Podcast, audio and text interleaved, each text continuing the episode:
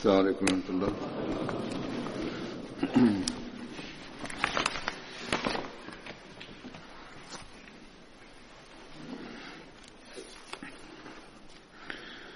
أشهد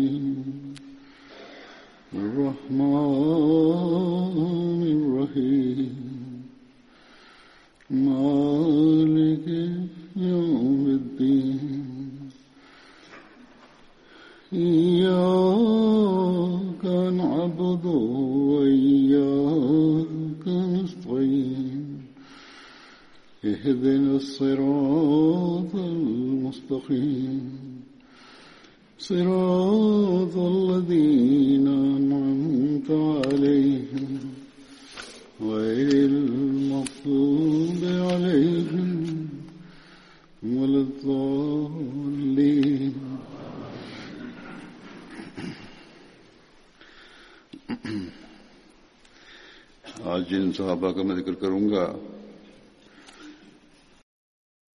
இன்று நான் கூறப்போகின்ற பதர்போர் சகாபாக்களில் முதலாவது சஹாபியின் பெயர் ஹசரத் தொஃபைல் பின் ஹாரிஸ் ஆகும்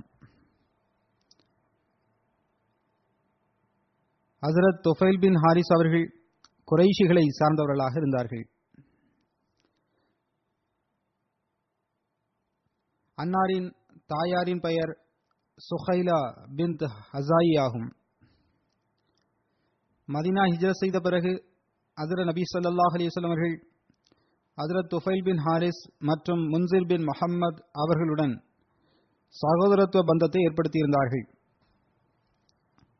வேறு சில அறிவிப்புகளில் சுஃபியான் பின் நசர் அவர்களுடன் சகோதரத்துவ பந்தத்தை அதிர நபி ஸல்லல்லாஹு அலிசல் அவர்கள் ஏற்படுத்தியிருந்ததாக வருகின்றது. ஹசரத் துஃபைல் பின் ஹாரிஸ் தமது சகோதரரான ஹசரத் உபைதா மற்றும் ஹுசைன் அவர்களுடன் பதர் யுத்தத்தில் பங்கு பெற்றிருந்தார்கள். அதேபோன்று உஹது போர் மற்றும் அகழ் போர் உட்பட அனைத்து யுத்தங்களிலும் ஹசரத் நபி சல்லாஹ் அலிசல்லம் அவருடன் அன்னார் இணைந்து பங்கு பெறும் பாக்கியத்தை பெற்றிருந்தார்கள். அன்னாரின் மரணம் இஜ்ரி முப்பத்தி இரண்டாம் ஆண்டு அன்னாரின் எழுபதாவது வயதில் நிகழ்ந்தது. இரண்டாவது சகாபி ஹசரத் சுலைம் பின் அம்ர் அன்சாரி ஆவார்கள். அன்னாரின் தாயாரின் பெயர் உம்மே சுலைம் பின் அம்ர் ஆகும். அன்னார் ஹஜரத் கோத்திரத்தின் குடும்பமான பனு சல்மா கோத்திரத்தை சார்ந்தவர்களாக இருந்தார்கள். வேறு சில அறிவிப்புகளில் அன்னாரின் பெயர் சுலைமான் பின் அம்ர் என்றும் வருகின்றது. அன்னார் அக்வா என்ற இடத்தில் எழுபது நபர்களுடன் பைய செய்தார்கள். பதர் மற்றும் உகது யுத்தத்தில் பங்கு பெற்றார்கள். உகது போர்ஸ்பத்தில் அன்னார் ஷஹீதானார்கள். அன்னாருடன் அன்னாரின் அடிமையான அந்தரா அவர்களும் இருந்தார்கள். அடுத்து நான் கூறப்போகின்ற சஹாபியின் பெயர் ஹசரத் சலீம் பின் ஹாரிஸ் அன்சாரி ஆகும். அன்னார் ஹசரஜ் கோத்திரத்தின் குடும்பமான பனு தீனார் கோத்திரத்தை சார்ந்தவர்களாக இருந்தார்கள். அன்னாருடைய குடும்பம் பனு தினார் கோத்திரத்தின் அடிமைகளாக இருந்தது என அன்னாரை பற்றியும் கூறப்படுகின்றது. மேலும் ஹஸ்ரத் ஜஹாக் பின் ஆரிஸ் அவர்களின் சகோதரர் ஆவார்கள் என்றும் அன்னாரை பற்றி கூறப்படுகின்றது. எவ்வாறு இருப்பினும் நமக்கு கிடைத்த தகவலின் அடிப்படையில் இரண்டு விஷயங்களும் இடம்பெற்றுள்ளன. அன்னார் பதர் யுத்தத்தில் பங்கு பெற்றார்கள். உஹது யுத்தத்தில் ஷஹாதத் என்ற அந்தஸ்தை பெற்றார்கள். அடுத்து சுலைம் பின் மல்ஹான் அன்சாரி ஆவார்கள். அன்னாரின் தாயார் மலிகா பின் மாலிக் ஆவார். ஹசரத் அனஸ் பின் மாலிக் அவர்களின் மாமாவும் ஆவார்கள். ஹசரத் உம்மே ஹராம் மற்றும் ஹசரத் உம்மே சலீம் ஆகியோரின் சகோதரரும் ஆவார்கள். ஹசரத் உம்மே ஹராம் ஹசரத் உபாதா பின் சாபித்தின் மனைவி ஆவார்கள். ஹசரத் உம்மே சலீம் ஹசரத் அபு தல்ஹா அன்சாரியின் மனைவி ஆவார்கள். அவர்களின் மகனான ஹசரத் அனஸ் பின் மாலிக் ஹசரத் நபி சல்லா அலிசல் அவர்களின் சேவகராக இருந்தார்கள். அன்னார் பதர் மற்றும் ஒஹது யுத்தத்தில் தமது சகோதரரான ஹசரத் ஹராம் பின் மல்ஹானுடன் பங்கு பெற்றிருந்தார்கள். அவர்கள் இருவருமே பேரே மவுனா சம்பவத்தில் ப- ஷஹீதானார்கள். அதர நபி ஸல்லல்லாஹு அலிவசல்லம் அவர்கள் ஹிஜ்ர செய்த பிறகு முப்பத்தி ஆறாவது மாதத்தில் சஃபர் மாதத்தில் பேரே மவுனா என்ற இடத்தை நோக்கி ஹசரத் முன்சர் பின் ஆம்ரு அசதி அவர்களின் குழு ஒன்று அனுப்பி வைக்கப்பட்டது. ஆமீர் பின் ஜாஃபர் ஹசரத் நபி சல்லா அலைஹி அவரிடத்தில் வந்தார். மேலும் அன்னாருக்கு அன்பளிப்பு வழங்க விரும்பினார். ஆனால் அதில் நபி ஸல்லல்லாஹு அலைஹி அவர்கள் அதனை ஏற்க மறுத்துவிட்டார்கள் ஹசரத் நபி சொல்லா அலி இஸ்லாம் அவர்கள் அவருக்கு இஸ்லாத்திற்கான அழைப்பை விடுத்தார்கள். ஆனால் அவர் ஒப்புக்கொள்ளவில்லை. மேலும் இஸ்லாத்தை விட்டு விலகி செல்லவும் இல்லை. ஆமீர் கூறினார் நீங்கள் உங்களது சகாபாக்களில் சிலரை என்னுடன் எனது சமுதாயத்தின் பக்கம் அனுப்பி வையுங்கள். இவ்வாறு செய்தால் சமுதாயத்தை சார்ந்தவர்கள் உங்களின் அழைப்பை ஒப்புக்கொள்வார்கள் என நான் நம்புகின்றேன் என்றும் அவன் கூறினான். அதற்கு நஜதுவாசிகள் சகாபாக்களுக்கு ஏதாவது பாதிப்பை ஏற்படுத்தி விடுவார்களோ என நான் அஞ்சுகின்றேன் என்று அசர நபி ஸல்லல்லாஹு அலைஹி அவர்கள் கூறினார்கள். அதற்கு எவராவது அவர்களுக்கு உங்க தீங்கிழைக்க முன்னால் வந்தால் நான் உங்கள் தோழர்களுக்கு அடைக்கலம் வழங்குவேன் என்று அவன் கூறினான். எனவே அதர நபி அல் நாயகம் ஸல்லல்லாஹு அலி வஸல்லம் அவர்கள் திருக்குரானை நன்கு ஓதக்கூடிய எழுபது காரிகளை அவனுடன் அனுப்பி வைத்தார்கள். ஹசரத் முன்சர் பின் அம்ரு அசாதி அவர்களை அவர்களுக்கு அமீராக நியமித்தார்கள். இதற்கு முன்பும் இந்த சம்பவம் எடுத்துரைக்கப்பட்டுள்ளது. இந்த மக்கள் பேரே மவுனா என்ற இடத்தை அடைந்தார்கள். அது பனு பனி சுலைமுடைய வசிப்பிடமாக இருந்தது. மேலும் அந்த இடம் ஆமீர் மற்றும் பனி சலீம் ஆகிய கோத்திரங்களின் நிலங்களுக்கு மத்தியில் அமைந்திருந்தது. இந்த மக்கள் அங்கேயே தங்கினார்கள். மேலும் தனது ஒட்டகங்களை அங்கு மேய விட்டார்கள். ஹசரத் ஹராம் பின் மல்ஹான் அவர்களை ஹசரத் நபி ஸல்லல்லாஹு அலிசல்லாவுடைய தூது செய்தியை கொடுத்து ஆமீர் அவர்களுடன் இணைந்து ஹசரத் நபி ஸல்லல்லாஹு அலிசல்லாவுடைய தூது செய்தியை கொடுத்து ஆமீர் பின் துஃபைலிடம் அனுப்பினார்கள். அவன் ஹசரத் நபி ஸல்லல்லாஹு அலைஹி ஹசரத் நபியல் நாயகம் சல்லா அலிசல்லாம் அவர்களின் தூது செய்தியை படிக்கக்கூட அவன் இல்லை. ஹசரத் அராம் பின் மல்ஹானின் மீது தாக்குதல் நடத்தி அவர்கள் அன்னாரை ஷஹீதாக்கி விட்டார்கள் அதன் பிறகு முஸ்லிம்களுக்கு எதிராக பனு ஆமீர் கோத்திரத்தை அவன் அழைத்தான் ஆனால் அவர்கள் அந்த விஷயத்தை ஏற்க மறுத்துவிட்டார்கள். அடுத்து அவன் சுலைம் பின் அசியா மற்றும் ஜக்வான் மற்றும் ரஹல் கோத்திரங்களையும் அழைத்தான். அந்த மக்கள் அவனுடன் கிளம்பி விட்டார்கள் மேலும் அவனை தனது தலைவனாகவும் ஆக்கிக் கொண்டார்கள் ஹசரத் ஹராம் அவர்கள் வருவதற்கு நேரமான போது முஸ்லிம்கள் அன்சாரின் பின்னால் சென்றார்கள். அ- ஹசரத் ஹராம் அவர்கள் வருவதற்கு ஹசரத் ஹராம் அவர்கள் வருவதற்கு நேரமான போது முஸ்லிம்கள் அன்னாரின் பின்னால் சென்றார்கள். சிறிது தூரம் சென்ற பிறகு அவர்கள் தாக்குதல் தொடுப்பதற்காக வந்து கொண்டிருந்த ஒரு குழுவை எதிர்கொண்டார்கள். அவர்கள் முஸ்லிம்களை சுற்றி வளைத்தார்கள். எதிரிகள் எண்ணிக்கையில் மிக அதிகமாக இருந்தனர். போரும் நடைபெற்றது. அதில் நபியல் சல்லாஹ் அலிவசல்லாம் அவர்களின் சகாபாக்கள் ஷஹீதாக்கப்பட்டார்கள். முஸ்லிம்களில் அசரத் சலீம் பின் மல்ஹான் மற்றும் ஹக்கம் பின் கஸ்ஸான்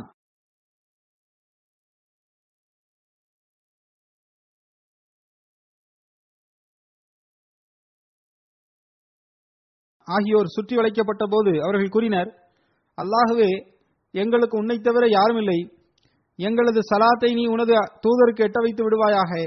ஏனென்றால் நீதான் எங்களுக்கு இஸ்லாத்தை வந்தடைய செய்தாய். அசர நபியல் நாயகம் சல்லாஹ் அலிஸ்லாம் அவர்களுக்கு ஜிப்ரீல் அலிஸ்லாம் அவர்கள் இந்த தகவலை கொடுத்தார்கள். அப்போது அசர நபி ஸல்லல்லாஹு அலிஸ்லாம் அவர்கள் கூறினார்கள் வ அலேஹி முஸ்ஸலாம் அதாவது அவர்களின் மீது சாந்தி உண்டாவதாக. முன்சிர் பின் ஆம்ரு அந்த இட அந்த மக்களிடத்தில் கூறினார்கள் நாங்கள் உங்கள் உமக்கு அமைதி அமைதி நல்க வேண்டும் என்று நீங்கள் விரும்பினால் நாங்கள் உங்களுக்கு பாதுகாப்பு தந்து விடுவோம். ஆனால் அவர்கள் மறுத்துவிட்டார்கள். முன்சிபின் அம்ர் அவர்களிடத்தில் அந்த மக்கள் கூறினர் நாங்கள் உங்- உங்களுக்கு அமைதி நல்க வேண்டும் என்று நீங்கள் விரும்பினால் நாங்கள் உங்களுக்கு பாதுகாப்பு தந்து விடுவோம். ஆனால் அவர்கள் ஏற்க மறுத்துவிட்டனர். அவர்கள் ஹசரத் ஹராமின் ஷஹாதத்திற்குரிய இடத்திற்கு வந்தார்கள். மேலும் அவர்களுக்கு எதிராக போர் தொடுத்தார்கள். எந்த அளவுக்கு என்றால் சஹாபாக்கள் ஷஹீதாக்கப்பட்டார்கள். ஹசரத் நபியல் நாயகம் சல்லாஹ் அலிவசல் அவர்கள் கூறினார்கள் அவர்கள் மரணிக்க வேண்டும் என்பதற்காக போரிட்டார்கள். மேலும் முன்னேறினார்கள். அதாவது மரணத்தை துணிவுடன் எதிர்கொண்டார்கள். ஆயினும் அவர்கள் அதனை நன்கு அறிந்திருந்தார்கள். மிக தைரியத்துடன் எதிரிகளை எதிர்கொண்டார்கள். எதிரி போர் தளவாளங்களுடன் வந்திருந்தான்.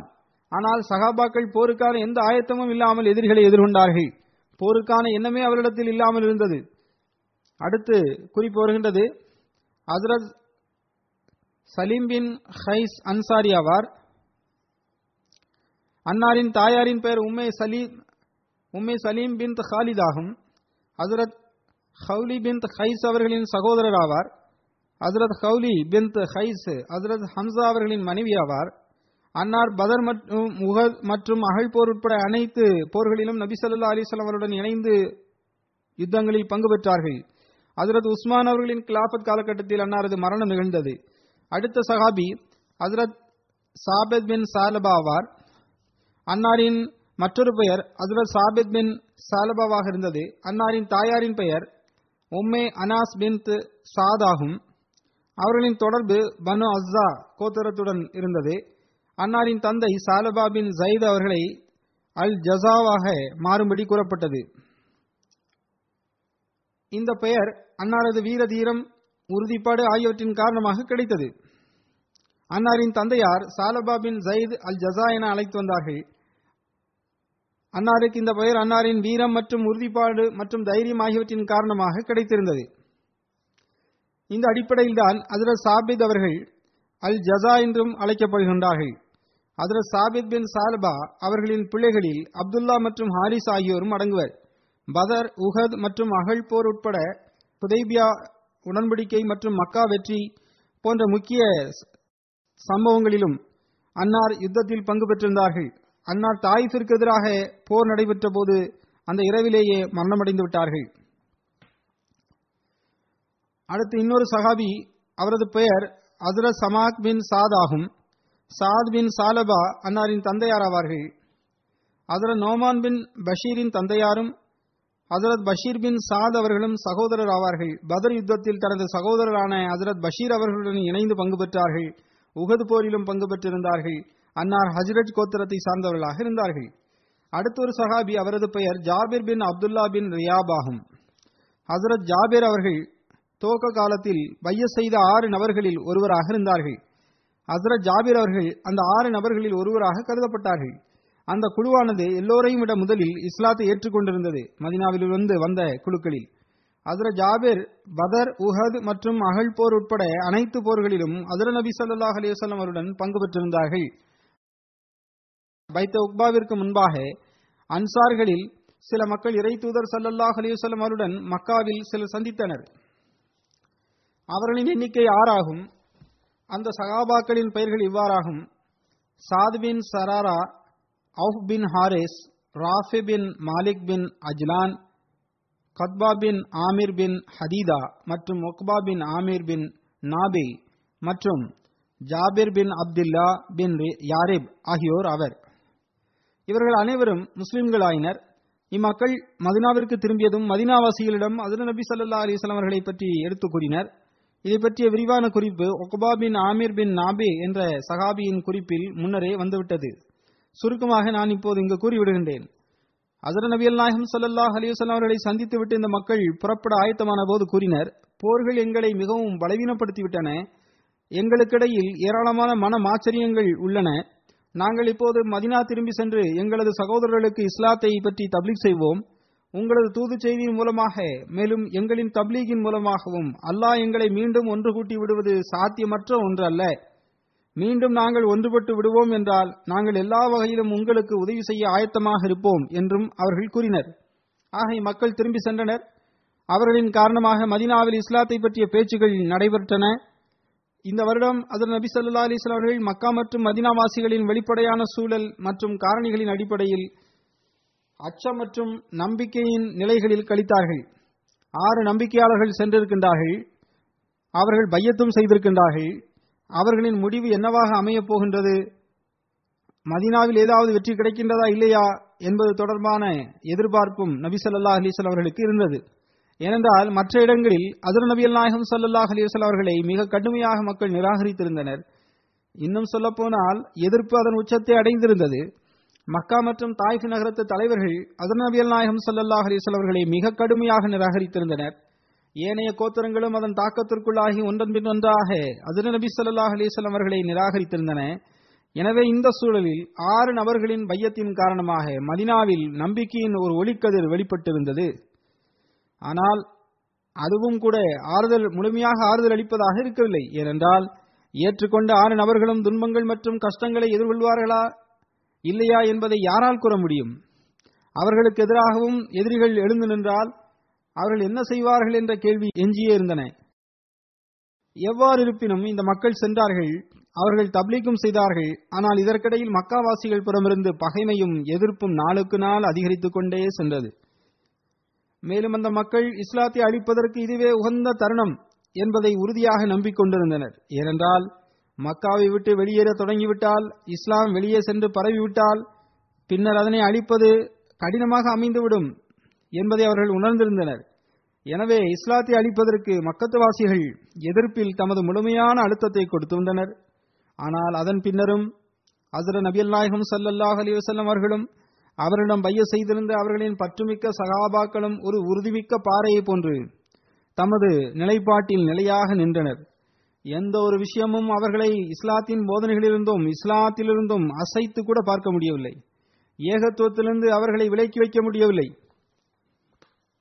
எவ்வாறு இருப்பினும் அந்த நேரம் இஸ்லாத்திற்கு மிகவும் நெருக்கடியான நேரமாக இருந்தது. நம்பிக்கையும் இருந்தது அச்சமும் இருந்தது. மதினாவில் அந்த மக்கள் திரும்பி சென்றிருந்தனர். அதன் விளைவு என்னவாக இருக்கும் என்பதை பார்க்க அவர்கள் ஆவலாக இருந்தனர். பின்னர் அடுத்த வருடம் மதினாவிலிருந்து ஒரு குழு ஹஜ் செய்வதற்காக மக்காவிற்கு வந்தது. அதில் நபியல் நாயகம் சல்லாஹ் அலி அவர்கள் மிகவும் ஆர்வமுடன் தமது வீட்டிலிருந்து வெளியேறினார்கள். மனாவின் பக்கம் உக்பாவிற்கு சென்றடைந்து அங்கும் இங்கும் பார்த்தார்கள். அப்போது திடீரென அன்னாரது பார்வை மதினாவில் இருந்து வந்திருந்த ஒரு சிறிய ஜமாத்தின் மீது பட்டது. அவர்களும்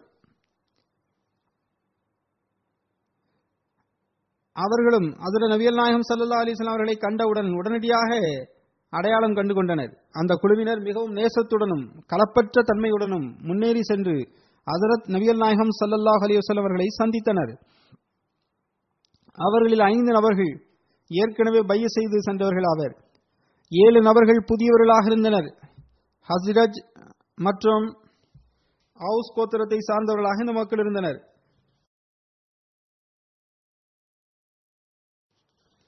அசர நபியல் நாயகம் சல்லல்லாஹ் அலிவசல்ல அவர்கள் மக்களை விட்டு அவர்களை விலக்கி சென்று ஒரு இடத்தில் அவர்களை சந்தித்தார்கள். மதினாவிலிருந்து வந்திருந்த பனிரெண்டு நபர்களை கொண்ட அந்த குழுவினர் அசர நபியல் நாயகம் சல்லல்லாஹ் அலிவசல்லம் அவர்களுக்கு மதினாவின் நிலைமைகளை பற்றி தகவல் தந்தனர். அவர்கள் அனைவரும் முறையாக ஹசரத் நபியல் நாயகம் சல்லாஹ் அலிவசல்லம் அவர்களின் கரங்களில் பைய செய்தனர். மதினாவில் இஸ்லாத்தை நிலைநாட்டுவதற்காக அடிக்கல்லாக இந்த பையத்திற்கு பையத்து தான் அமைந்திருந்தது. அசர நபி நாயகம் ஸல்லல்லாஹு அலைஹி அவர்கள் அவரிடமிருந்து இந்த விஷயங்களில் பையத்தை வாங்கினார்கள். அதாவது நாங்கள் இறைவனை ஏகனாக நம்புவோம் அவனுக்கு இணை வைக்க மாட்டோம் மேலும் திருட மாட்டோம் விபச்சாரம் செய்ய மாட்டோம் கொலை செய்வதிலிருந்து விலகி நிற்போம் எவர் மீதும் வீண்பழி சுமத்த மாட்டோம் எல்லா நல்ல காரியங்களிலும் உங்களுக்கு கட்டுப்பட்டு நடப்போம் ஆகிய விஷயங்களில் அந்த மக்கள் பைய செய்திருந்தனர். பைய செய்த பிறகு அதர நபியல் நாயகம் சல்லல்லாஹ் அலிவசல்லம் அவர்கள் அந்த மக்களிடம் கூறினார்கள் பாருங்கள் நீங்கள் உண்மையுடனும் உறுதிப்பாட்டுடனும் இந்த பையத் உடன்படிக்கையில் நீங்கள் நிலைத்து நின்றால் உங்களுக்கு சொர்க்கம் கிடைக்கும். ஒருவேளை நீங்கள் பலவீனத்தை வெளிப்படுத்தினால் அந்நிலையில் உங்களின் விவகாரம் இறைவனிடம் உள்ளது. அவன் எவ்வாறு விரும்புவானோ அவ்வாறு விவகாரங்களில் உங்களுடன் நடந்து கொள்வான். எவ்வாறு இருப்பினும் அந்த மக்கள் தமது பையத் உடன்படிக்கையின் உறுதிப்பாட்டை வெளிப்படுத்தினார்கள். உறுதிப்பாட்டை மட்டும் அவர்கள் வெளிப்படுத்தவில்லை மாறாக அதனை உயர்ந்த தரம் வரை எட்ட செய்துவிட்டனர். மதினாவில் இஸ்லாம் எவ்வாறெல்லாம் பரவியது என்பது அதற்கு பிறகுள்ள சூழல்களிலிருந்து நமக்கு தெரிய வருகின்றது. ஹசரத் முன்சர் பின் ஆம்ரு பின் ஹுனைஸ் ஒரு சஹாபி அவரை பற்றியும் இங்கு கூறப்படும்.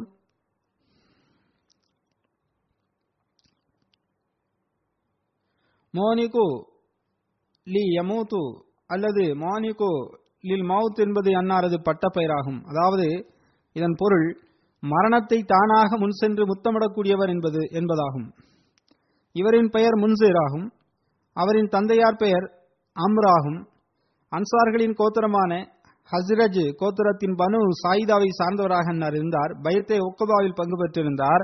ஹசரத் நபியல் நாயகம் சல்லல்லாஹூ அலி வசல்லம் அவர்கள் ஹசரத் மிர்சா பின் அம்ர் அவர்களையும் ஹசரத் சாத் பின் இபாதா அவர்களையும் அவர்களின் கோத்திரமான பனு சாயிதாவின் கண்காணிப்பாளர்களாக ஆக்கி அனுப்பி வைத்தார்கள். அறிவீனமான காலகட்டத்தில் கூட ஹசரத் முன்சர் அவர்கள் எழுதப்படிக்க அறிந்திருந்தார்கள். மதினாவிற்கு இஜ்ர செய்த பிறகு ஹசரத் நபியல் நாயகம் சல்லல்லாஹ் அலிவசல்லம் அவர்கள் ஹசரத் முன்சிர் மற்றும் ஹசரத் துலை பின் உமைர் அவர்களுக்கிடையில் சகோதரத்துவ பந்தத்தை ஏற்படுத்தினார்கள். அன்னார் அதாவது ஹசரத் முன்சர் பின்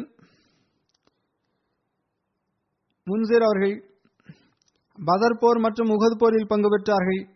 அசரத் முன்சிர் பின் அம்ர் அவர்களை பற்றி சீரத்துன் காத்தமன் நபியின் என்ற நூலில் ஹசரத் மிர்சா பஷீர் அஹமத் சாஹிப் அவர்கள் இவ்வாறு எழுதுகின்றார்கள். ஹஜ்ரஜ் கோத்திரத்தை சார்ந்த பனு சாயிதா குடும்பத்தை சேர்ந்தவராக அன்னார் இருந்தார்கள். ஒரு சூஃபி இயல்புடைய மனிதராக இருந்தார்கள். பேரே மவுனா சம்பவத்தில் அன்னார் ஷஹீதானார்கள். பேரே மவுனாவின் விளக்கம் முந்தைய சகாபாக்களின் குறிப்புகளில் வந்துவிட்டது. அதில் ஹசரத் முன்சர் பின் ஆம்ர் அவர்களுடன் தொடர்புடைய சில பகுதியை நான் இங்கு குறிப்பிடுகின்றேன். சீரத் காத்தமுன் நபியின் என்ற நூலிலிருந்து சுருக்கமாக அது எடுக்கப்பட்டுள்ளது. சலீம் மற்றும் ஹத்துஃபான் என்ற இந்த கோத்திரங்கள் மத்திய அரபில் நஜத் என்ற இடத்தில் வசித்து வந்தனர்.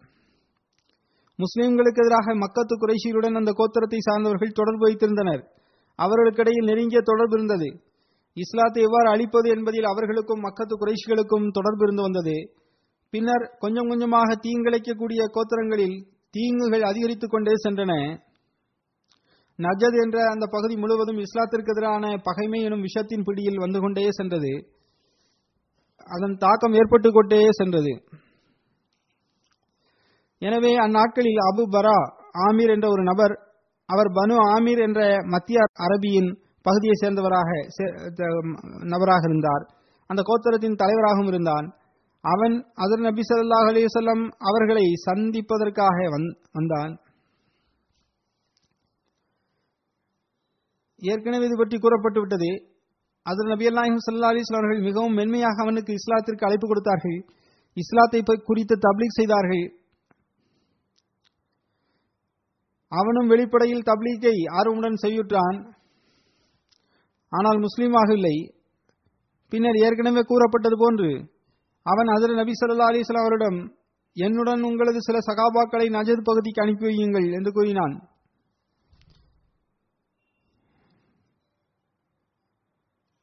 அவர்கள் அங்கு சென்று நஜதுவாசிகளுக்கு தப்ளிக் செய்யட்டும் என்று கூறினான். நஜதுவாசிகள் உங்களின் அழைப்பை மறுக்க ஏற்க மறுக்க மாட்டார்கள் என்றும் அவன் கூறினான். நஜத்வாசிகள் உங்களின் அழைப்பை மறுக்க மாட்டார்கள் என்றும் அவன் கூறினான். ஆனால் எனக்கு நஜத்வாசிகள் மீது நம்பிக்கையில் என்று ஹசரத் நபி சொல்லா அலிஸ்லாம் அவர்கள் கூறினார்கள்.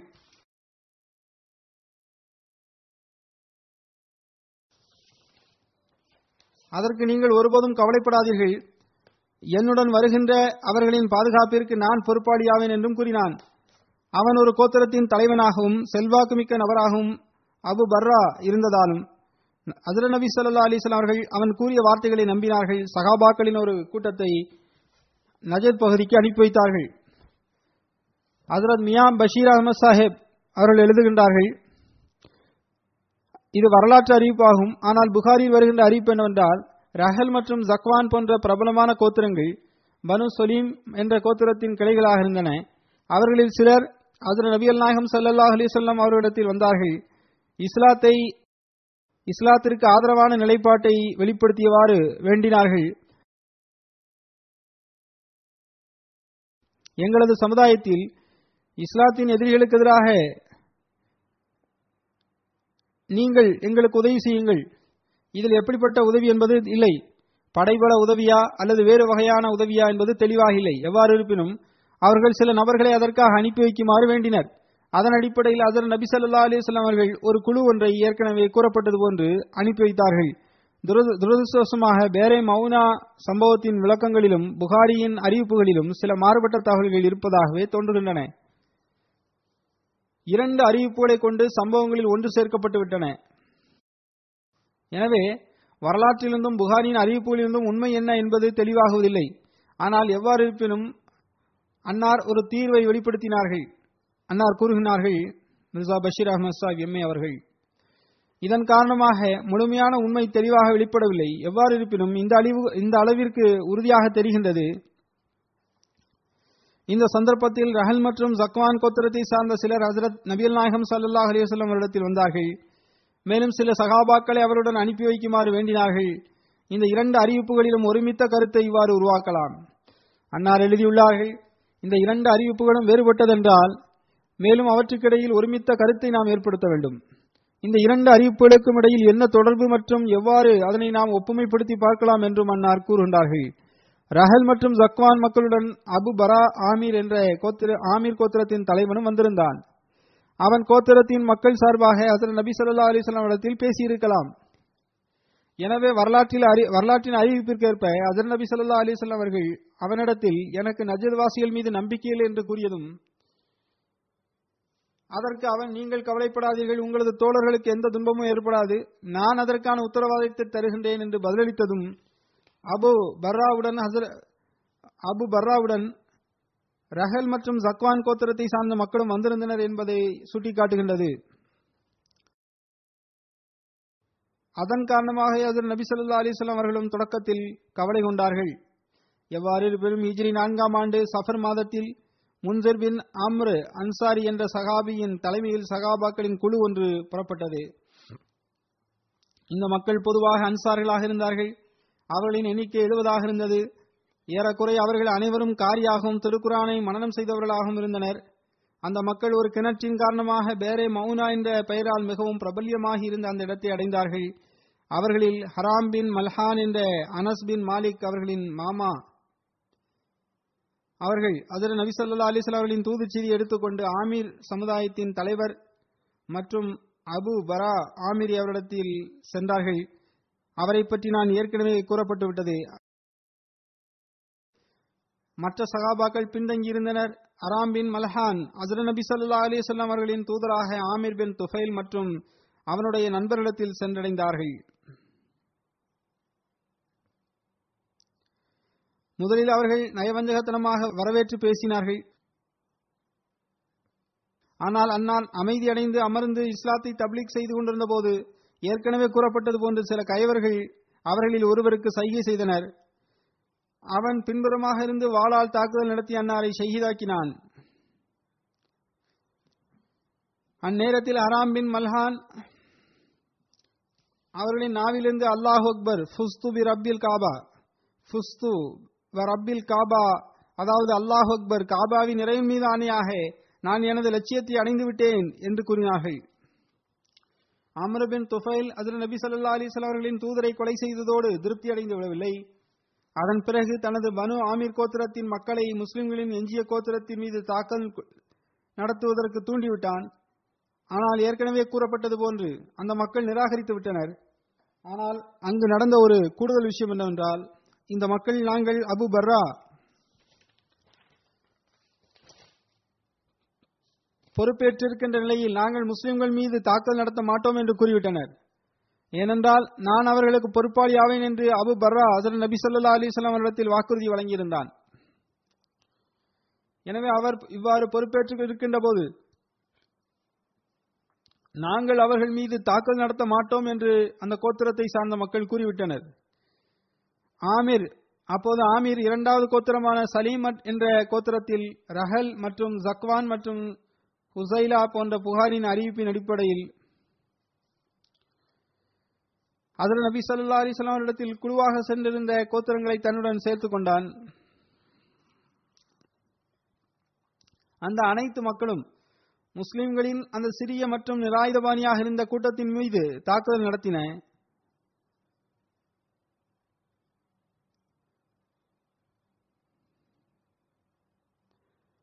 இந்த காட்டு மிராண்டிகளை தன் பக்கம் தம் பக்கம் வருவதை பார்த்த முஸ்லிம்கள் உங்களுடன் எங்களுக்கு எந்த பிரச்சனையும் இல்லை.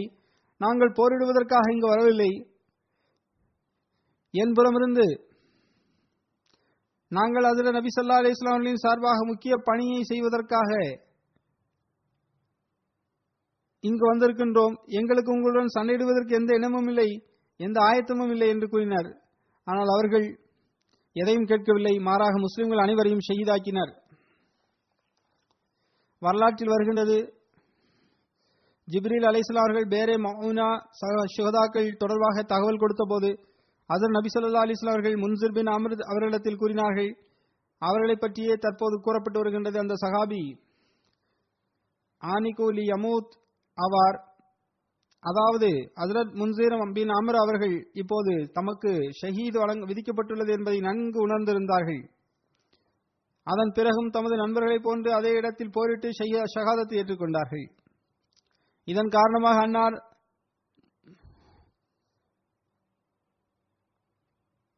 முனியகு லி அமூத் அல்லது முனியகு லில் மவுத் என்ற பட்டத்தால் அவர்கள் பிரபல்யம் அடைந்திருந்தார்கள். அதன் முன்சிர் பின் அமர் அவரிடத்தில் அந்த மக்கள் கூறினார்கள் நீங்கள் விரும்பினால் நாங்கள் உங்களுக்கு பாதுகாப்பு வழங்கி விடுவோம் ஆனால் அதற்கு ஹசரத் முன்சிர் அவர்களின் அடைக்கலத்தை முன்சிர் அவர்கள் அண்ணா அவர்களின் அடைக்கலத்தை ஏற்க மறுத்துவிட்டார்கள். ஹசரத் சஹல் அவர்கள் அறிவிக்கின்றார்கள் ஹசரத் அபு உசைர் அவரிடத்தில் அவர்களின் மகன் முன்சிர் பின் அபி உசைர் பிறந்தார்கள். அப்போது அவரை ஹசரத் நபி சொல்லா அலிஸ்லாம் இடத்தில் கொண்டு வந்தனர். அதில் நபி சல்லா அலிசலம் அவர்கள் அக்குழந்தையை தமது மடியில் அமர வைத்தார்கள் அப்போது ஹசரத் அபு சயீத் அவர்களும் அமர்ந்திருந்தார்கள். இதற்கிடையே ஹசரத் நபி சொல்லா அலிஸ்லாம் அவர்கள் வேறொரு பணியில் மும்முரமானார்கள். ஹசரத் அபு உசைர் முன்சீரை ஹசரத் நபி சொல்லா அலிஸ்லாம் அவர்களின் மடியிலிருந்து எடுத்து செல்லும்படி மக்களிடம் சைகை செய்தார்கள். ஹசரத் நபி சொல்லா அலிஸ்லாம் அவர்கள் தமது பணியை முடித்த பிறகு குழந்தை எங்கே என்று கேட்டார்கள். ஹசரத் அபு உசைத் அவர்கள் நாங்கள் அவரை வீட்டிற்கு அனுப்பி வைத்து விட்டோம் என்று கூறினார். அப்போது ஹசரத் நபி சொல்லா அலிஸ்லாம் அவர்கள் அந்த குழந்தைக்கு என்ன பெயர் வைத்துள்ளீர்கள் என்று வினவினார்கள். அதற்கு அபு உசைத் அவர்கள் இன்ன பெயரை வைத்துள்ளோம் என்று கூறினார்கள். அதற்கு ஹசரத் நபி சொல்லா அலிஸ்லாம் அவர்கள் அந்த பெயர் வேண்டாம் அவர் பெயர் முன்சிராகும் என்று கூறினார்கள். ஹசரத் நபி சொல்லா அலிஸ்லாம் அவர்கள் அந்த நாளின் அந்த குழந்தைகளுக்கு முன்சிர் என்று பெயர் வைத்திருந்தார்கள். எந்த முன்னறிவிப்பை பற்றி நாம் கூறிக்கொண்டிருக்கின்றோமோ அவர் இறந்த குழந்தை அல்ல. வரலாற்றின் விரிவுரையாளர்கள் அந்த குழந்தைக்கு முன்சீர் என அதர் நபி சொல்லா அலிஸ்லாம் அவர்கள் பெயர் வைத்ததற்கு இந்த காரணத்தையும் கூறி வருகின்றனர். அதாவது அசரத் அபு உசைர் அவர்கள் அவர்களின் சிறிய தந்தையரின் பெயர் முன்சர் பின் அம்ராகும் அந்த சகாபியை பற்றி கூறப்படுகின்றது. அவர் பேரே மவுனா சம்பவத்தில் ஷஹீதாயிருந்தார். மேலும் அன்னார் அபு உசைத் அவர்களின் சிறிய தந்தையாரும் ஆவார். எனவே அந்த குழந்தைக்கு அவரின் நினைவாக அந்த பெயர் வைக்கப்பட்டது. மேலும் அந்த குழந்தை அவரின் அவரிடம் அவரின் பிரதிநிதியாக வெளிப்பட வேண்டும் என்பதற்காக அந்த பெயர் வைக்கப்பட்டது. மேலும் அதில் நபி சொல்லா அலிஸ்லாம் அவர்கள் தமது அன்பர்களின் பெயர்களை உயிருடன் வைப்பதற்காக மிக நெருங்கிய நண்பர்களின் பெயர்களை அவர்களின் பெயர்களாக வைத்திருக்கலாம். நிச்சயமாக இதுவும் ஒரு உதாரணமாக இருக்கும். ஹசரத் மாதுவின் ஹசரத் மொஹாபித் பின் இபாத் ஒரு சஹாபி ஆவார். அவரின் பட்டப்பெயர் அபு ஹுமைசா ஆகும். இபாத் பின் அஷீர் ஹசரத் மொஹாபித் பின் இபாத் அவர்களின் பெயர் மாமித் பின் இபாதா மற்றும் மாபித் பின் அம்மாரா அவர்களும் இதை பற்றி கூறியிருக்கிறார்கள் அவர்கள் ஹசரத் ஹஜ்ரஜின் கோத்திரத்தின் கிளையான பனு சாலிம் பின் கனம் பின் அவுஃப் கோத்திரத்தை சார்ந்தவர்களாக இருந்தனர். அபு ஹுசைமா என்பது அன்னாரது பட்டப்பெயராகும். வேறு சிலரை பொறுத்தவரை அபு ஹுமைசா மற்றும் அபு உசைமா என்றும் அன்னார் அழைக்கப்பட்டு வந்தார்கள். பதர் போர் மற்றும் முகத் போர் உட்பட அனைத்து போர் யுத்தங்களிலும் அன்னார் பங்கு பெற்றிருக்கின்றார்கள். அடுத்து ஒரு சஹாபி ஹசரத் அதீபின் அபி சக்பா அன்சாரி ஆவார்கள். அன்னாரின் தந்தையார் பெயர் சனான் சினான் பின் சபி ஆகும். அன்னார் அசரத் உமர் அவர்களின் கிலாபத் காலகட்டத்தில் மரணமடைந்தார்கள். ஹசரத் அதீதி ஹசரத் அதி அவர்களின் தந்தையார் அபி சக்பாவின் பெயரானது சனான் பின் சபி பின் சால்பா என்ற பெயரால் பிரபல்யமடைந்திருந்தார்கள். அன்னார் ஜஹீனா கோத்திரத்தை சார்ந்தவராக இருந்தார்கள். பதர் உஹத் மற்றும் அகழ் போர் உட்பட அனைத்து போர்களிலும் அசர் நபி சல்லாஹ் அலைஹி அவர்கள் அசர் நபி ஸல்லல்லாஹு அலி இஸ்லாமுடன் இணைந்து பங்கு பெற்றிருந்தார்கள். அதுர நபி ஸல்லல்லாஹு அலி வஸல்லம் அன்னாரை ஹஜரத் பஸ்பஸ் பின் அம்ர் அவர்களுடன் தகவல் அறிந்து வருவதற்காக பதர்போர் சந்தர்ப்பத்தின் போது அபு சுஃபியானியின் குழுவினரின் ஒரு ஒரு குழுவை அனுப்பி வைத்தார்கள். அவர்கள் இது தொடர்பான செய்தியை அறிந்து வர சென்றிருந்தார்கள். எந்த அளவுக்கு என்றால் ஒரு கடற்கரை ஓரத்தை அவர்கள் சென்றடைந்தார்கள். ஹசரத் பஸ்பஸ் ஹசரத் உமர் மற்றும் ஹசரத் அதீதி பின் அபி சக்பா ஆன்- போன்றோர் பதர் மைதானத்தின் ஓர் இடத்தில் தங்களது ஒட்டகத்தை கட்டினர். அருகிலிருந்து நீர்நிலைக்கு சென்றனர். அங்கு சென்று தண்ணீர் கொண்டு வர திட்டமிட்டனர். ஒரு நபர் மஜிது பின் அம்ரு ஜஹனி அந்த நீர்நிலைக்கு அருகில் நின்று கொண்டிருந்தார். அந்த இரண்டு சகாபிகளும் இந்த இரண்டு பெண்கள் பேசுவதை கேட்டனர்.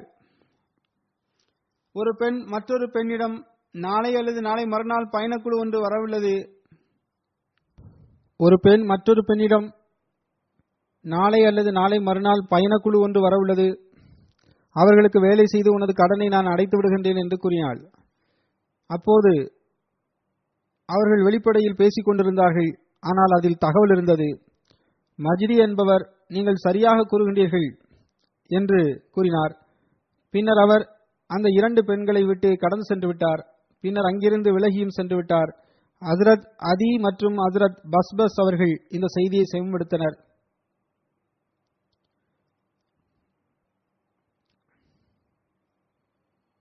அவர்கள் இருவரும் அந்த பெண்களின் கூற்றை செய்யுமெடுத்திருந்தனர் பின்னர் அவர்கள் ஹசரத் நபி சல்லா அலைஹி அவர்களுக்கு தகவல் கொடுத்தார்கள். அதாவது நாங்கள் என்னென்ன விஷயங்களை செய்யுமெடுத்தோம் இரண்டு பெண்கள் இவ்வாறெல்லாம் பேசிக் கொண்டார்கள் என்று கூறினர். ஒரு பயணக்குழு வர உள்ளது. இது நிராகரிப்பாளர்களின் குழுவை பற்றிய தகவலாக இருந்தது. இவ்வாறு தகவல்களை அம்மக்கள் சென்று சேர்த்தனர். வெளிப்படையில் பார்க்கின்ற போது இரண்டு பெண்கள் பேசிக் கொண்டிருந்தனர். ஆனால் அதன் முக்கியத்துவத்தை பற்றிய கணிப்பு சகாபாக்களுக்கு இருந்தது. இது மிகவும் முக்கியமான செய்தியாக இருந்தது. பயணக்குழுவின் வருகை பற்றிய செய்தி கிடைத்துக் கொண்டிருந்தது. அசரத் அதி பின் அபி சக்பா அவர்கள் அசரத் உமர் பின் உமர் அவர்களின் கிலாபத் காலகட்டத்தில் வஃபாத்தானார்கள் அடுத்து ஒரு சஹாபி ஹசரத் ரபி பின் அயாஸ் ஆவார்கள். அவர்கள் ஹஸ்ரத் கோத்திரத்தின் கிளையான பனு லோசான் கோத்திரத்தை சார்ந்தவராக இருந்தார்கள். பதர் யுத்தத்தில் தமது சகோதரரான வர்கா பின் அயாஸ் மற்றும் அம்ர் பின் அயாஸ் ஆகியோருடன் இணைந்து பங்கு பெற்றார்கள். உகது யுத்தத்திலும் அன்னார் பங்கு பெற்றார்கள். அடுத்த சகாபியின் பெயர் ஹசரத் உமைர் பின் ஆமிர் அன்சாரி ஆகும். அவர்களின் பட்டப்பெயர் அபு தாவூத் ஆகும். அவர்களின் தந்தையின் பெயர் ஆமிர் பின் மாலிக் ஆகும். அவர்களின் தாயாரின் பெயர் நாயிலா பின் அபி ஆசிம் ஆகும். ஹசரத் உமேர் அவர்கள் அன்சார்களின் கோத்திரத்தை சார்ந்த ஹஜரத் கோத்திரத்தை சேர்ந்தவராக இருந்தார்கள். ஹசரத் உமேர் அவர்கள் தனது அபு தாவூத் என்ற ப- பட்டப்பெயராலும் பிரபல்யமானவராக இருந்தார்கள். பதர் மற்றும் உகது போர்களில் ஹசரத் நபியல் நாயகம் சல்லா அலிசல்லுடன் இணைந்து பங்கு பெற்றிருந்தார்கள். ஹசரத் உமே அம்மாரா அவர்கள் கூர்ந்தார்கள் ஹசரத் அபு தாவூத் மாசனி அதாவது அசரத் உமைர் மற்றும் அசரத் சுலைத் பின் அம்ரு இருவரும் உக்குபா பயத்தில் கலந்து கொள்வதற்காக புறப்பட்டு சென்றார்கள். அப்போது மக்கள் பைய செய்து விட்டனர் என்று தெரிய வந்தது அதன் பிறகு ஹசரத் அசத் பின் சாரா அதன் பிறகு ஹசரத் அசத் பின் சராரா மூலமாக பைய செய்தார்கள். அன்னார் உக்பாவின் இரவில் கண்காணிப்பாளர்களில் ஒருவராக இருந்தார்கள். அன்னார் தலைவராக நியமிக்கப்பட்டிருந்தார்கள். எனவே அன்னாரின் மூலமாக அவர்கள் அனைவரும் பைய செய்தார்கள். ஒரு அறிவிப்பின் அடிப்படையில் பதர் யுத்தத்தில் அபுல் பஹ்தரியை அபுல் பக்தரியை ஹசரத் உமேர் பின் ஆமீர் அவர்கள் கொண்டார்கள் அடுத்த சஹாபி ஹசரத் சாது மௌலா ஆவார்கள். ஹசரத் ஆத்தி பின் அபி பல்தா ஆவார்கள். அன்னார் பனு கல்ப் கோத்திரத்தை சார்ந்தவராக இருந்தார்கள். ஹசரத் சாத் பின் ஹவுலா ஹசரத் ஹாத்திப் பின் ஹவுலா அவர்களால் விடுதலை செய்யப்பட்ட அடிமையாக இருந்தார்கள். ஹசரத் சாத் பின் ஹவுலி அவர்கள் பனு கல்ப் கோத்திரத்தை சார்ந்தவராக இருந்தார்கள். ஆனால் அபு மாஷர் அவர்களை பொறுத்தவரை அன்னார் பனு மஸ்ஹஜ் கோத்திரத்தை சார்ந்தவராக இருந்தார்கள். சில மக்களின் கருத்துப்படி அன்னார் பாரசீக வம்சாவளியை சார்ந்தவராக இருந்தார்கள். ஹசரத் சாத் பின் ஹவுலி மற் ஹசரத் ஹாத்திப் பின் அபி பல்தா அவரிடம் அடிமையாக சென்றடைந்தார்கள். ஹசரத் ஹாத்திப் பின் அபி பல்தா அன்னாருடன் மிகவும் கருணையுடனும் அன்புடனும் நடந்து கொண்டார்கள். ஹசரத் ஹசரத் சாது ஹசரத் ஹாத்தி பின் பல்தா அவர்களுடன் பதர் மற்றும் முகது போர்களில் பங்கு பெற்றிருக்கின்றார்கள். மேலும் முகது போரில் அன்னார் ஷஹீதானார்கள். ஹசரத் உமர் அவர்கள் ஹசரத் சாத் அவர்களுடைய மகன் ஹசரத் அப்துல்லா பின் சாத் அவர்களுக்கு அன்சாருடன் உதவி தொகையும் நிர்ணயித்தார்கள். அடுத்த சஹாபி ஹசரத் சினான் பின் மோசின் அவர்கள் அவர்களது தந்தையின் பெயர் மோசின் பின் ஹிர்சான் ஆகும். அன்னாரது பட்டப்பெயர் அபு சினான் ஆகும். அவர்களது பெயர் வஹப் பின் அப்துல்லாவாகும். அவர்களது இன்னொரு பெயர் அபு சினான் ஆகும். அப்துல்லா பின் வஹப் என்றும் கூறப்படுகின்றது. இருப்பினும் சரியான அறிவிப்புகளின் அடிப்படையில் வரலாற்றில் அன்னாரது பெயர் வஹாப் பின் மொஹசின் என்றும் இடம்பெற்றிருக்கின்றது. ஹசரத் அபு சினான் பின் மோசின் ஹசரத் உகாஷா பின் மோசின் அவர்களின் சகோதரர் ஆவார்கள். ஹசரத் உகாஷா பின் மோசினின் அவர்களின் மூத்த சகோதரர் ஆவார்கள். இது தொடர்பாக அறிவிப்புகளில் இவ்வாறு வருகின்றது. அன்னார் உகாஷா அவர்களை விட ஏறக்குறைய இரண்டு வருடங்கள் மூத்தவராக இருந்ததாகவும் சிலர் பத்து வருடங்கள் மூத்தவராக இருந்ததாகவும் சிலர் இருபது வருடங்கள் மூத்தவராக இருந்ததாகவும் கூறுகின்றனர். அன்னாரது மகனின் பெயர் சினான் பின் அபு சினான் ஆகும். பதர் உகத் மற்றும் அகழ் போர்களில் அன்னார் பங்கு பெற்றார்கள். சில அறிவிப்புகளின் அடிப்படையில் அன்னார் பைத்த ரிஸ்வானில் Abu Sinan bin Mohsin Asadi அவர்கள் முதல் முதலில் பைய செய்தவர்களாக இருந்தார்கள் என்றும் கூறப்படுகின்றது. ஆனால் இது சரியான அறிவிப்பு அல்ல. ஏனென்றால் ஹசரத் அபு சினான் ஹிஜ்ரி ஐந்தாம் ஆண்டு பனு ஹுரைலா கோத்திரம் சுற்றி வளைக்கப்பட்டிருந்த போது தமது நாற்பதாவது வயதில் மரணமடைந்து விட்டார்கள். மேலும் பைத்த ரிஸ்வான் சந்தர்ப்பத்தின் போது பைய செய்யக்கூடியவர்களில் அன்னாரின் மகன் Hazrat Sinan bin Abu Sinan அவர்கள் இருந்தார்கள். Hazrat Abu Sinan bin Mohsin அவர்களின் மரணம் ஹசரத் நபி சல்லாஹ் அலிசல்லாம் அவர்களின் அவர்கள் பனு குரைலா எனும் யூத கோத்திரத்தை சுற்றி வளைத்திருந்த போது நிகழ்ந்தது. அதிர் நபி சல்லா அலிஸ்லாம் அவர்கள் அன்னாரை பனு குரைலாவின் கபர்ஸ்தானில் நல்லடக்கம் செய்திருந்தார்கள். அடுத்த ஒரு சகாபி ஹசரத் ஹைஸ் பின் அஸ் சகன் ஆவார்கள். அன்னாரின் பெயர் இன்னொரு பெயர் அபு சயித் ஆகும். ஹசரத் ஹைஸ் அவர்களின் தந்தையாரின் பெயர் சகன் ஆகும். அன்னார் ஹஜ்ரத் கோத்திரத்தின் கிளையான பனு அதி பின் நஜார் கோத்திரத்தை சார்ந்தவராக இருந்தார்கள். ஹசரத் ஹைஸ் அபு சயித் என்ற பட்ட பெயரால் மிகவும் பிரபல்யமாக இருந்தார்கள். அன்னார் பதர் மற்றும் உகது மற்றும் அகழ்போர் உட்பட அனைத்து போர்களிலும் அதர் நபி சொல்லா அலிஸ்லாமுடன் பங்கு பெற்றிருந்தார்கள். அதர் நபி நாயகம் சல்லாஹ் அலிஸ்லாம் அவர்களின் காலகட்டத்தில் திருக்குரானை தொகுத்த சகாபாக்களில் அன்னாரும் ஒருவர் ஆவார்கள். ஹசரத் அனஸ் பின் மாலிக் அவர்கள் கூறினார்கள் நபி ஹசரத் நபி நாயகம் சல்லா அலிஸ்லாம் அவர்களின் காலத்தில் அன்சார்களின் நான்கு சகாபாக்கள் திருக்குரானை தொகுத்தார்கள். அந்த நான்கு சகாபாக்களை சயித் பின் சாபித் மாஸ் பின் ஜபல் அபி பின் காப் மற்றும் அபு ஜயத் ஆகியோர் அவர் அதாவது ஹைஸ் பின் சக்கன் மற்றும் அபு ஜயித் அவர்களை பற்றி ஹசரத் அனஸ் அவர்கள் கூறினார்கள் அன்னார் எனது சிறிய தந்தை ஆவார்கள். ஹிஜ்ரி எட்டாம் ஆண்டு ஹசரத் நபி அல்லாஹிம் சல்லா அலிஸ்லாம் அவர்கள் அபு ஜயித் அன்சாரி மற்றும் ஹசரத் அம்ர் பின் அல் அஸ்ஹமி அவர்களை உபைத் மற்றும் ஜாஃபர் என்ற இரண்டு கோத்திரத்திடம் கடிதம் ஒன்றை கொடுத்து அனுப்பி வைத்தார்கள். அதில் அவர்களுக்கு இஸ்லாத்திற்கான அழைப்பு இருந்தது. மேலும் இருவரிடமும் கூறினார்கள் அந்த மக்கள் உண்மை உண்மைக்கான சாட்சியம் வழங்கினால் மேலும் அல்லாஹ் மற்றும் அவனது தூதருக்கு கட்டுப்பட்டு விட்டால் அந்நிலையில் அம்ர் அவர்கள் அந்த மக்களின் அமீராக இருப்பார்கள். மற்றும் அபு சயீத் அவர்கள் மேலும் அபு ஜயீத் அவர்கள் அவர்களின் இமாமு சலாத்தாக தொழுகைக்கான இமாமாக இருப்பார்கள்.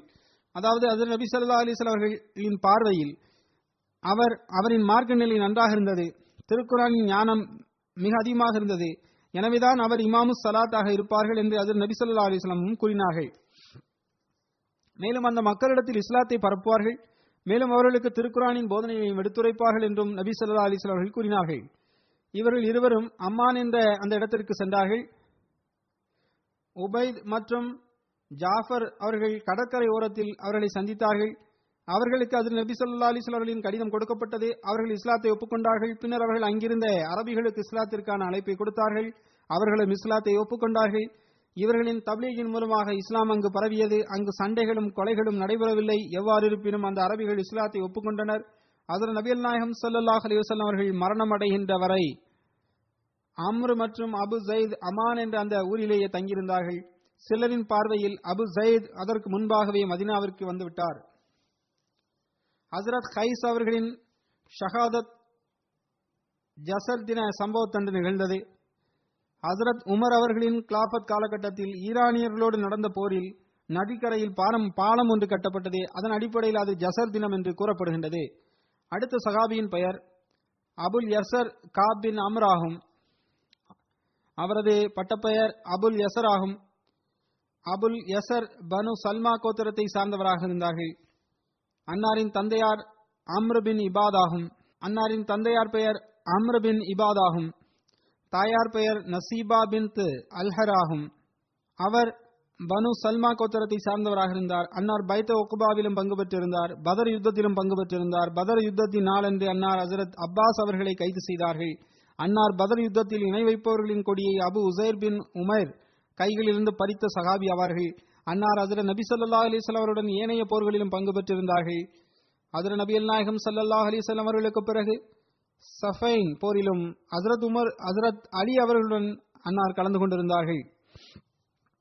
ஹசரத் அப்பாஸ் அவர்களை பதர் யுத்தத்தில் கைது செய்தவர் ஹசரத் உபைதா பின் அவுஸ் ஆவார்கள் என்று ஒரு அறிவிப்பில் வருகின்றது. எவ்வாறு இருப்பினும் ஹசரத் இபின் அப்பாஸ் அவர்கள் கூறுகின்றார்கள் பதர் போரின் நாளன்று ஹசரத் அப்பாஸ் அவர்களை கைது செய்த நபரின் பெயர் அபுல் யசர் ஆகும். அபுல் யசர் அப்போது மெலிந்த ஒல்லியான நபராக இருந்தார். பதர் யுத்தத்தின் போது அன்னார் இருபது வயது இளைஞராகவே இருந்தார். ஆனால் பத- ஆனால் ஹசரத் அப்பாஸ் அவர்கள் மிகவும் தடித்த உடல் அமைப்பை கொண்டிருந்தார்கள். ஹசரத் நபி சொல்லா அலைஹி அவர்கள் நீங்கள் மிக மெலிந்த ஒல்லியான உடலை உடையவராகவும் ஹசரத் அப்பாஸ் அவர்களோ மிக உயரமான மற்றும் தடித்த உடல் அமைப்பு கொண்டவராகவும் இருந்தபோது நீங்கள் எப்படி அன்னாரை கைது செய்தீர்கள்? என்று கேட்டார்கள். அதற்கு அன்னார் அல்லாஹின் தூதர் அவர்களே ஒரு நபர் எனக்கு உதவி செய்தார். அந்த நபரை நான் அதற்கு முன்பும் கண்டதில்லை. அந்த சம்பவத்திற்கு பின்பும் நான் கண்டதில்லை. அவரது உடல் அமைப்பு இவ்வாறு இவ்வாறெல்லாம் இருந்தது என்று கூறினார். அதை கேட்ட அதில் நபி சொல்லா அலிஸ்வல் அவர்கள் நிச்சயமாக இந்த சம்பவத்தில் உங்களுக்கு கண்ணியத்திற்குரிய வானவர் ஒருவர் உதவி செய்துள்ளார் என்று கூறினார்கள். ஹசரத் இப்னு அப்பாஸ் அவர்கள் அறிவிக்கின்றார்கள் பதர் போர் நாளன்று எவர் எதிரியை கொலை செய்வாரோ அவருக்கு என்னென்ன வெகுமதிகள் உண்டு என்று அசர் நபி சொல்லா அலிஸ்லாம் அவர்கள் கூறினார்கள். எனவே முஸ்லிம்கள் இணை வைக்கும் எழுபது நபர்களை கொண்டார்கள் மேலும் எழுபது இணை வைப்பவர்களை கைது செய்திருந்தார்கள். ஹசரத் அபுல் யசர் இரண்டு கைதிகளை கொண்டு வந்தார்கள். மேலும் அல்லாஹின் தூதரவர்களே நீங்கள் எங்களிடத்தில் எவர் கொலை செய்வாரோ எவர் இணை வைப்பவர்களை கொலை செய்வாரோ அவருக்கு என்னென்ன வெகுமதிகள் உண்டு என்று வாக்குறுதி வழங்கினீர்கள் என்று கூறினார். மேலும் அதே போன்று எவர் கைதிகளை கொண்டு வருவாரோ அவருக்கும் என்னென்ன வெகுமதிகள் உண்டு என்று நீங்கள் கூறினீர்கள். நான் இரண்டு கைதிகளை கொண்டு வந்துள்ளேன் என்று கூறினார்கள். ஒரு அறிவிப்பின் அடிப்படையில் பதர் யுத்தத்தில் அபுல் பஹத்தரியை ஹசரத் அபுல் யசர் அவர்களை கொலை செய்திருந்தார்கள். ஹசரத் சலாமா பின் மாக்கில் அவர்கள் அறிவிக்கின்றார்கள் நான் ஹுபாப் பின் ஆம்ரு அவர்களின் அடிமை பெண்ணாகவே இருந்தேன். அவர்கள் மூலமாக எனக்கு ஒரு மகன் பிறந்தான். அன்னார் மரணித்த போது அன்னாரின் மனைவி என்னிடத்தில் கூறினார்கள் இனி நீங்கள் ஹுபாப் அவர்களின் கடனிற்கு பகரமாக விலைக்கு விற்கப்படுவீர்கள். அன்னார் அடிமை பெண்ணாக இருந்தார்கள். எனவே நீர் விற்கப்படுவீர்கள் என்று கூறப்பட்டது. அன்னார் கூறினார்கள் நான் நபியல் நாயகம் சல்லல்லா அலிஸ்லாம் இடத்தில் சென்றேன். அனைத்து நிலவரங்களையும் எடுத்துக் கூறினேன். அதில் நபியல் நாயகம் சல்லல்லா அலிஸ்லாம் அவர்கள் மக்களிடத்தில் கேட்டார்கள் ஹுபாப் பின் அமர் அவர்களின் சொத்துக்களின் பொறுப்பாளி யார்? என்று கேட்டார்கள். அப்போது அபுல் அபுல் யசர் அதற்கு நான் பொறுப்பாளி ஆவேன் என்று அதற்கு அபுல் யசர் அவர்கள் அதற்கு பொறுப்பாளி ஆவார்கள் என்று கூறப்பட்டது.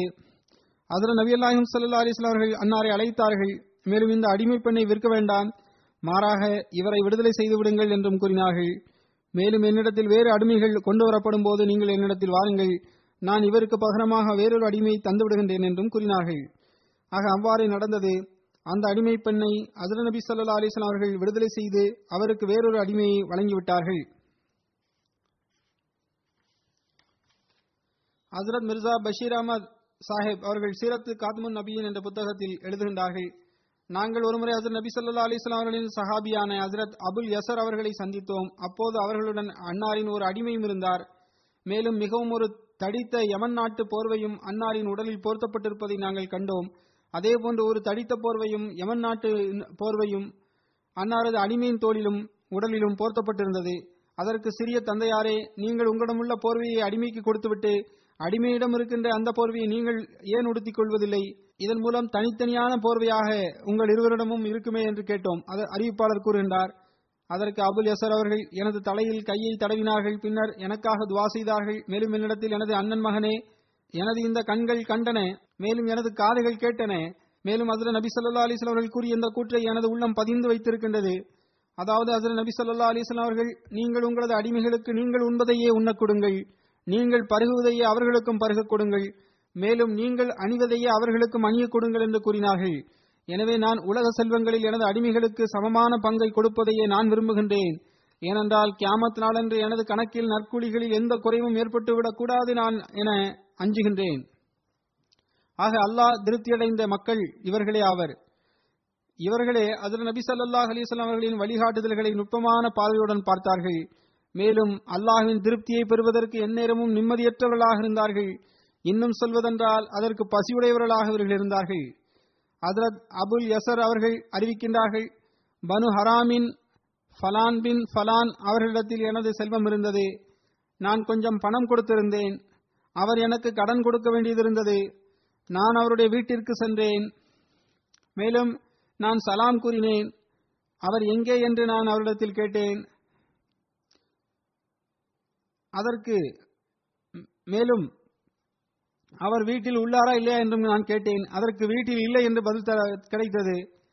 பின்னர் பருவ வயதை அடையிருந்த அவரது மகன் என்னிடத்தில் வந்தான். நான் அவனிடத்தில் உனது தந்தை எங்கே? என்று கேட்டேன். அதற்கு அவன் உங்களது குரல் கேட்டதும் வீட்டினுள் உழைந்து ஒளிந்திருக்கின்றார் ஒளிந்து கொண்டுள்ளார் என்று கூறினான். நான் கூறினேன் என்னிடத்தில் நீங்கள் வெளியே வாருங்கள் என்று அந்த நபரை அழைத்தேன். நீங்கள் எங்கே இருக்கின்றீர்கள் என்பது எனக்கு தெரிந்துவிட்டது என்றும் கூறி நான் அந்த கடனாளியை நோக்கி வெளியே வருமாறு அழைத்தேன். அபுல் எசர் கூறுகின்றார்கள் அவர் வெளியே வந்தார். அப்போது நான் அவரிடத்தில் நீங்கள் ஏன் ஒளிந்து கொண்டீர்கள் என்று கேட்டேன். அதற்கு அவர் அல்லாஹின் மீது ஆணையாக நான் உங்களுக்கு கூறுகின்றேன். நான் உங்களிடத்தில் ஒருபோதும் பொய் பேச மாட்டேன் என்று கூறினார். அல்லாஹ் மீது ஆணையாக நான் உங்களிடத்தில் ஒன்றை கூறி பின்னர் பொய் பேசி வாக்குறுதி அளித்து அந்த வாக்குறுதிக்கு மாற்றமாக நடப்பதிலிருந்து நான் அல்லாஹுக்கு அஞ்சுகின்றேன். நான் உங்களிடம் வந்து சரி ஆகட்டும் இந்த நாளில் இந்த நேரத்தில் உங்களுக்கு நான் பணத்தை திருப்பி தந்து விடுகின்றேன் என்று கூறிவிட்டு அதன் பிறகு வாக்குறுதிக்கு மாற்றமாக நடப்பதையும் பொய் பேசுவதையும் நான் விரும்பவில்லை என்று கூறினார். அப்போது நீங்கள் அதன் நபி சல்லா அலிஸ்லாம் அவர்களின் சஹாபி ஆயிற்றே என்று கூறப்பட்டது. அல்லாஹ் மீது ஆணையாக நான் தேவையுடையவனாக இருக்கின்றேன் என்று அவர் கூறினார். அதற்கு அபுல் யசர் அவர்கள் அல்லாஹின் மீது ஆணையாக என்று கேட்டார்கள். அல்லாஹின் மீது ஆணையாகவா? என்று கேட்டார்கள். அதாவது அல்லாஹின் மீது ஆணையிட்டு உண்மையாகவே நீங்கள் சத்தியம் செய்கின்றீர்களா? என்று அவர்கள் கேட்டார்கள். அதற்கு அவர் ஆம் அல்லாஹ் மீது ஆணையாக என்று கூறினார். அதற்கு நான் அல்லாஹின் மீது ஆணையாகவா என்று மீண்டும் கேட்டேன். நீங்கள் ஏழையாகவா இருக்கின்றீர்கள் என்று அல்லாஹின் மீது சத்தியம் செய்து கூறுகின்றீர்களா என்று கேட்டேன். நீங்கள் ஏழையாக இருக்கின்றீர்கள் என்று அல்லாஹின் மீது சத்தியம் செய்து கூறுகின்றீர்களா என்று கேட்டேன். அதற்கு அவர் ஆம் அல்லாஹின் மீது ஆணையாக என்று கூறினார். பிறகு நான் மூன்றாவது முறையாக அல்லாஹின் மீது ஆணையாகவா என்று கேட்டேன். அதற்கு ஆம் அல்லாஹின் மீது ஆணையாக என்று அவர் பதிலளித்தார். அபுல் யசர் அவர்கள் அந்நேரத்தில் தமது பத்திரத்தை எடுத்து வந்தார்கள். பின்னர் தனது கரத்தால் கடன் திருப்பிக் கொடுக்க வேண்டிய அந்த வாசகங்களை அழித்து விட்டார்கள். அதை அழித்துவிட்டு கூறினார்கள் உங்களுக்கு வாய்ப்பு கிடைத்தால் அதை திருப்பி தந்து அழித்து விடவும் இல்லையென்றால் நீங்கள் சுதந்திரமானவர் ஆவீர்கள் என்று கூறிய சென்று விட்டார்கள். நான் சாட்சியம் கூறுகின்றேன். எனது இந்த இரண்டு கண்களின் பார்வை புலனும் எனது இரண்டு காதுகளின் செவி புலனும் எனது எனது உள்ளமும் இந்த சம்பவத்தை நன்றாக நினைவில் வைத்துள்ளது. அன்னார் தனது உள்ளத்தை நோக்கி சைகை செய்து கூறினார்கள். நான் சாட்சியம் கூறுகின்றேன். நான் அதிர நபியல் நாயகம் சல்லா அலிசல்லம் அவர்களை பத்திரத்தின் வாசகங்களை அளித்த போது பார்த்து கொண்டிருந்தேன். மேலும் அவரை கடன் சுமையிலிருந்து விடுதலை செய்தேன். அதில் நபியல் நாயகம் சல்லா அலிஸ்லாம் அவர்கள் அப்போது கூறினார்கள் எவர் ஒருவர் வறியவருக்கு காலக்கெடு வழங்கினாரோ அல்லது அவரின் அனைத்து கடன் சுமையையும் மன்னித்து விட்டாரோ அவருக்கு அல்லாஹ் தனது நிழலில் இடமளிப்பான். நான் உங்களது கடனை மன்னித்து விட்டேன் ஏனென்றால் எனக்கு அல்லாஹுவின் நிழலின் தேட்டம் இருக்கின்றது என்று கூறினார்கள். இது அல்லாஹின் மீது உள்ள அச்சத்திற்கான மற்றுமோர் உதாரணமாகும். இந்த சகாபாக்களுக்கு ஆசைகள் இருந்தன என்றால் அல்லாஹின் திருப்தியை பெற வேண்டும் என்பதாக இருந்தன. உலக செல்வங்களின் மீது அவர்களுக்கு ஆசைகள் இருந்ததில்லை. ஹதரத் அபுல் யசர் காபின் ஆம்ரு அவர்கள் ஹதீசுகளை அறிவிப்பதில் மிகவும் கவனமாக செயல்பட்டார்கள். ஒருமுறை உபாதா பின் வலீத் அவரிடமிருந்து இரண்டு ஹதீசுகளை அறிவித்தார்கள். அப்போது அவர்களின் நிலை என்னவாக இருந்ததென்றால் கண்களிலும் காதிலும் விரல் வைத்து கூறினார்கள். இந்த கண்கள் இந்த சம்பவத்தை கண்டன. இந்த காதுகள் அசர் நபி ஸல்லல்லாஹு அவர்கள் கூறியதை செவியுற்றன. ஹசரத் அபுல் யசர் அவர்களின் ஒரு மகனின் பெயர் உமேர் ஆகும். உம்மே அம்ரு அவர்களின் வயிற்றில் அன்னார் பிறந்தார்கள். ஹசரத் உம்மே அம்ரு ஹசரத் ஜாபிர் பின் அப்துல்லாவின் பெரியன்னை ஆவார்கள். அன்னாரின் ஒரு மகன் யசீத் பின் அபி யசர் ஆவார்கள். அன்னார் லபாபா பின் ஹாரிஸ் அவர்களின் வயிற்றில் பிறந்த ஒரு மகனின் பெயர் மகனாவார்கள் அன்னாரின் தாயார் உம்மே வலத் ஆவார்கள். ஆயிஷா என்ற ஒரு மகளும் இருந்தார்கள். அன்னாரின் தாயாரின் பெயர் உம்மே ரேயா ஆகும். அன்னார் பதர் யுத்தத்திலும் பங்கு பெற்றிருந்தார்கள். அப்போது அவர்களது வயது இருபதாக இருந்தது. ஹசரத் ஆமீர் மாவியாவின் காலகட்டத்தில் ஹிஜ்ரி ஐம்பத்தி ஐந்தாவது ஆண்டில் அன்னாரின் மரணம் நிகழ்ந்தது. இந்த மக்கள் வினோதமான கண்ணியமுடைய மக்களாக இருந்தார்கள். அவர்கள் நமக்கு அல்லாஹுடன் நன்றி உணர்விற்கான வழிமுறைகளையும் அல்லாஹின் மீதான அச்சத்திற்கான வழிமுறைகளையும் கற்றுத் தந்துள்ளார்கள். அதில் நபி சொல்லாஹ் அலிசல்லாம் அவர்களின் கூற்றுகளை உள்ளத்தில் ஆழத் உள்ளத்தின் ஆழத்தால் ஒப்புக்கொண்டவாறு முழுமையாக கட்டுப்படுதலுக்குரிய வழிமுறைகளையும் நமக்கு கற்றுக் கொடுத்துள்ளார்கள். அல்லாஹ் அவர்களின் அந்தஸ்துகளை உயர்த்துவானாக.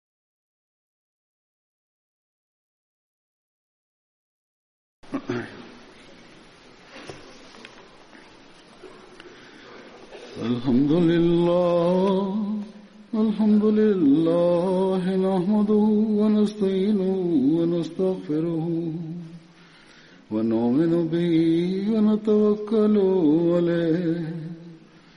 ونعوذ بالله من شرور أنفسنا ومن سيئات أعمالنا. من يهده الله فلا مضل له ومن يضلل فلا هادي له. ونشهد أن لا إله إلا الله ونشهد أن محمدا عبده ورسوله. عباد الله رحمكم الله. إن الله يأمر بالعدل واللسان وإيتاء ذي القربى وينهى عن الفحشاء والمنكر والبغي يعظكم لعلكم تذكرون اذكروا الله يذكركم وادعوه يستجب لكم ولذكر الله أكبر